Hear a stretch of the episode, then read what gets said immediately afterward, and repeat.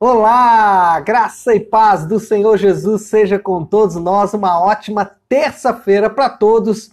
Hoje é dia 1 de junho de 2021. Iniciamos aí mais um mês. Estamos já caminhando bem aí para o fim desse ano. Deixa eu subir um pouquinho essa cadeira aqui. Estamos caminhando aí já para o fim, né?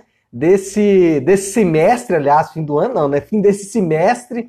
E glória a Deus, em tudo o Senhor foi maravilhoso, em tudo o Senhor foi cuidadoso e nós podemos louvar e exaltar o nome do Senhor porque ele é digno. Bom, nessa terça-feira, dando sequência aí ao nosso a nossa maratona de leitura bíblica, nós vamos hoje falar do livro de 1 Reis, nos capítulos de número 8 e também número 9, além do Salmo de número 30 e 2. O tema do devocional hoje é Depois Salomão orou. Já deu para perceber que nós vamos falar sobre oração.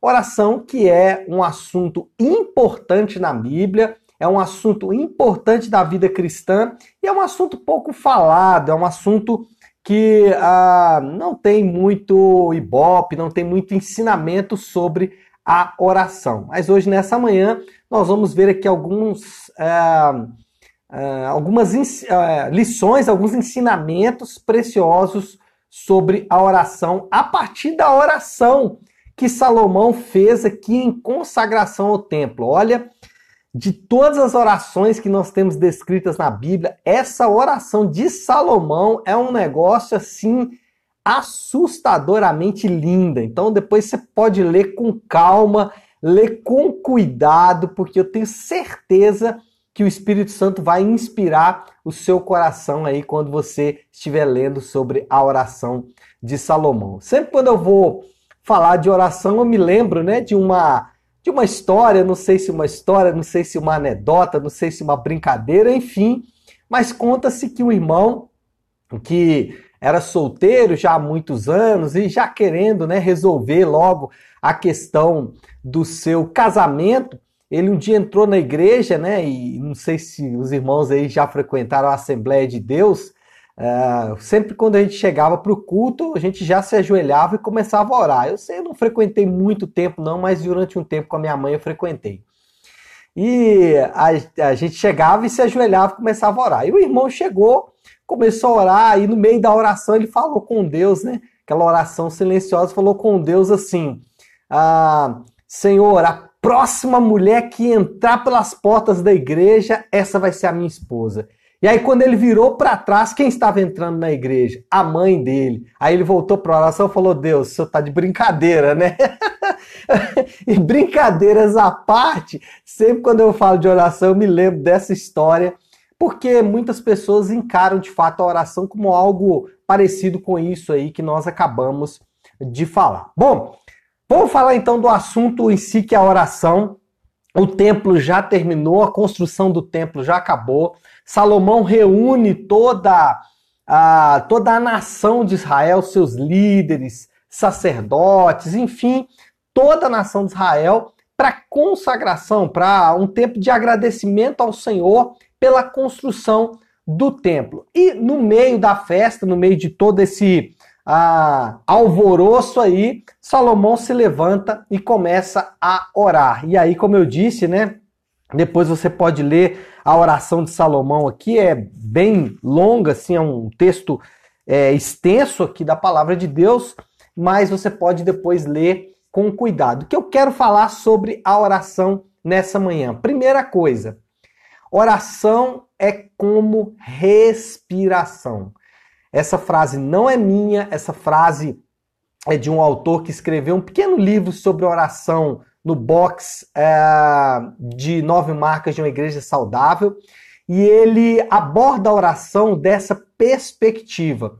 Assim como ah, o ser humano não sobrevive, aliás, nem um ser vivo, talvez, né? Aliás, nem um ser vivo, talvez não. Todo ser vivo precisa respirar, precisa desse processo. O crente também precisa é, da oração. Um cristão que não ora, um cristão é, que não fala com Deus, ele certamente ou está fadado a, a fracassar na sua vida cristã, está, fraca, eh, está fadada a não caminhar na sua vida cristã.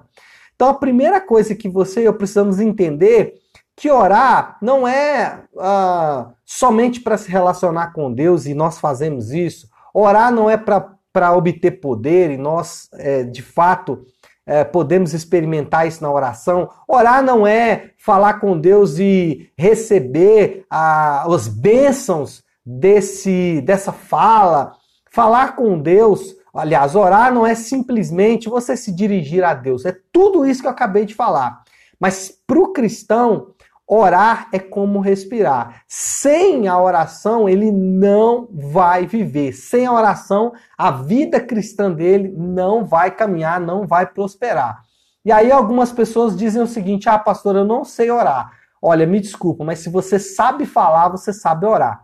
Você pode não gostar, você pode achar ruim, você pode, mas dizer que você não sabe orar, isso não tem nenhum cabimento. Porque se você sabe falar, você também sabe orar. Então, a primeira coisa, oração é como respiração. Nós não estamos falando aqui de um lugar para você obter bênçãos, nada. Nós estamos falando de algo que, se você não fizer, de fato a sua vida cristã não vai caminhar, se é que é, você pode é, dizer que é cristão, né? Porque um cristão que não ora não faz o mínimo sentido é, um cristão que não ora. Bom, segundo, sobre a oração, não é a quantidade que faz a diferença. Isso é importante.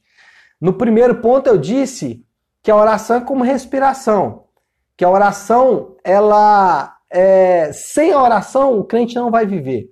No segundo ponto eu digo o seguinte, não é a quantidade de oração que vai fazer a diferença. E isso é importante. Porque tem gente que acha que ele tem que orar muito, que ele tem que gastar horas de oração. E tem gente que acha que se ele orar duas, três, quatro, cinco horas, ele vai ser uh, mais bem sucedido do que aquela pessoa que orou dois minutos, três minutos, cinco minutos. É, dentro das escrituras, isso não é verdade. Não é a quantidade de oração que vai fazer a diferença. Muitas pessoas, às vezes, falam comigo: Não, pastor, passei a noite em oração. Passei duas horas em oração. Por quê? Porque na cabeça dele, aquele tempão todo que ele passou em oração é que fez a diferença. Só que muitas vezes é, a pessoa ora duas, três, quatro, cinco horas e ela não sabe quem é que está ouvindo a oração dela. E às vezes a pessoa ora ali um minuto, mas ele tem certeza: eu estou falando com o Rei da Glória, eu estou falando com o Criador do universo, eu estou falando com aquele que tem o domínio de todas as coisas. Eu estou falando com aquele que venceu a morte. Então, não é a quantidade de tempo que você vai ficar em oração, é você ter certeza de que quem está ouvindo a sua oração tem o poder para mudar a situação. Você tem certeza de que quem está ouvindo a sua oração não é um qualquer, não é ah, o seu amigo ou seu pai, não, é o rei do universo. Então, muitas vezes, é, o que vai fazer diferença na sua e na minha oração é a intensidade, é entender com quem você está falando, é você saber claramente a quem você está se dirigindo muito mais do que o tempo que você vai ficar em oração. E eu não estou dizendo com isso que se você ficar duas, três, quatro horas na oração é ruim. Não, entenda. Eu estou dizendo que o que vai fazer diferença, seja um minuto ou quatro horas, seja dois minutos ou dez horas, o que vai fazer diferença é você saber quem está ouvindo a sua oração quem, a quem você está se dirigindo, a quem você está se colocando diante dele. Né? Ah, quando você faz uma oração como aquela que eu falei aqui agora há pouco do rapaz, né? A primeira pessoa que entrar na igreja, essa é a minha esposa, essa pessoa não sabe a quem ele está se dirigindo. Ele, ele fez uma caricatura de Deus. Ele fez um desenho mal feito de Deus. Ele fez uma imagem mal feita de Deus. Ele não sabe quem é o Deus verdadeiro. Ele não conhece o Deus a quem ele está se dirigindo. Então, o mais importante na oração é você saber quem está ouvindo a sua oração. o Deus de amor, o Deus de justiça, o Deus de bondade, o Deus de santidade, o Deus de verdade.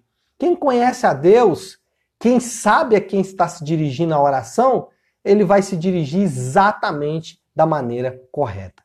E em terceiro lugar, se a oração é a respiração, se o que faz a diferença na oração é você saber quem está ouvindo, em terceiro lugar, ainda que não exista um método correto de oração, a Bíblia ensina a orar.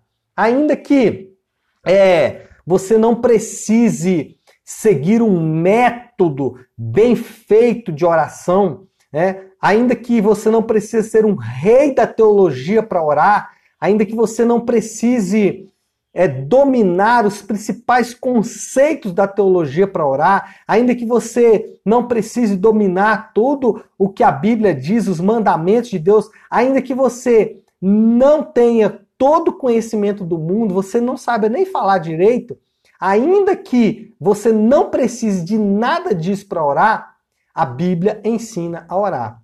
E é fato que quanto mais você conhece ao Deus das Escrituras, quanto mais você conhece a Bíblia, quanto mais você conhece é, quem está por trás da história da redenção, você vai ter, ou você vai fazer uma oração é, muito mais límpida, né? muito mais direta do que esse caso você não conheça. Ainda assim, Deus recebe todas as orações. Deus recebe a oração daquele que o conhece, Deus recebe a oração daquele que conhece a Bíblia e Deus recebe também a oração daquele que faz uma oração simples. Um muito obrigado, Senhor, por esse dia.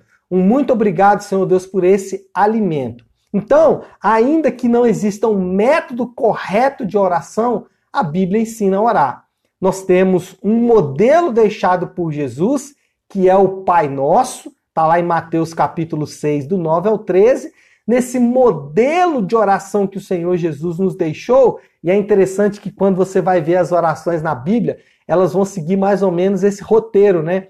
Que é, primeiro, adoração a Deus. Como que Jesus começa a oração? Pai nosso que estás nos céus, santificado seja o teu nome, venha a nós o teu reino, seja feita a tua vontade, assim na terra como no céu. Então, a primeira coisa, comece adorando, comece dizendo quem Deus é. Lembra que eu falei que no segundo ponto, que muito mais do que o tempo da oração é saber a quem você está se dirigindo? Então, olha só, a oração do Pai Nosso começa deixando claro quem é Deus. Ele é o Pai nosso que estás no céu, santificado seja o teu nome. Aí depois você vai para a petição, o pão nosso de cada dia nos dá hoje. Né? Aí depois que você conhece a Deus, depois que você declara quem Deus é, aí de fato, olha, estou falando com o Rei do Universo. Então, Senhor, que não me falte o pão.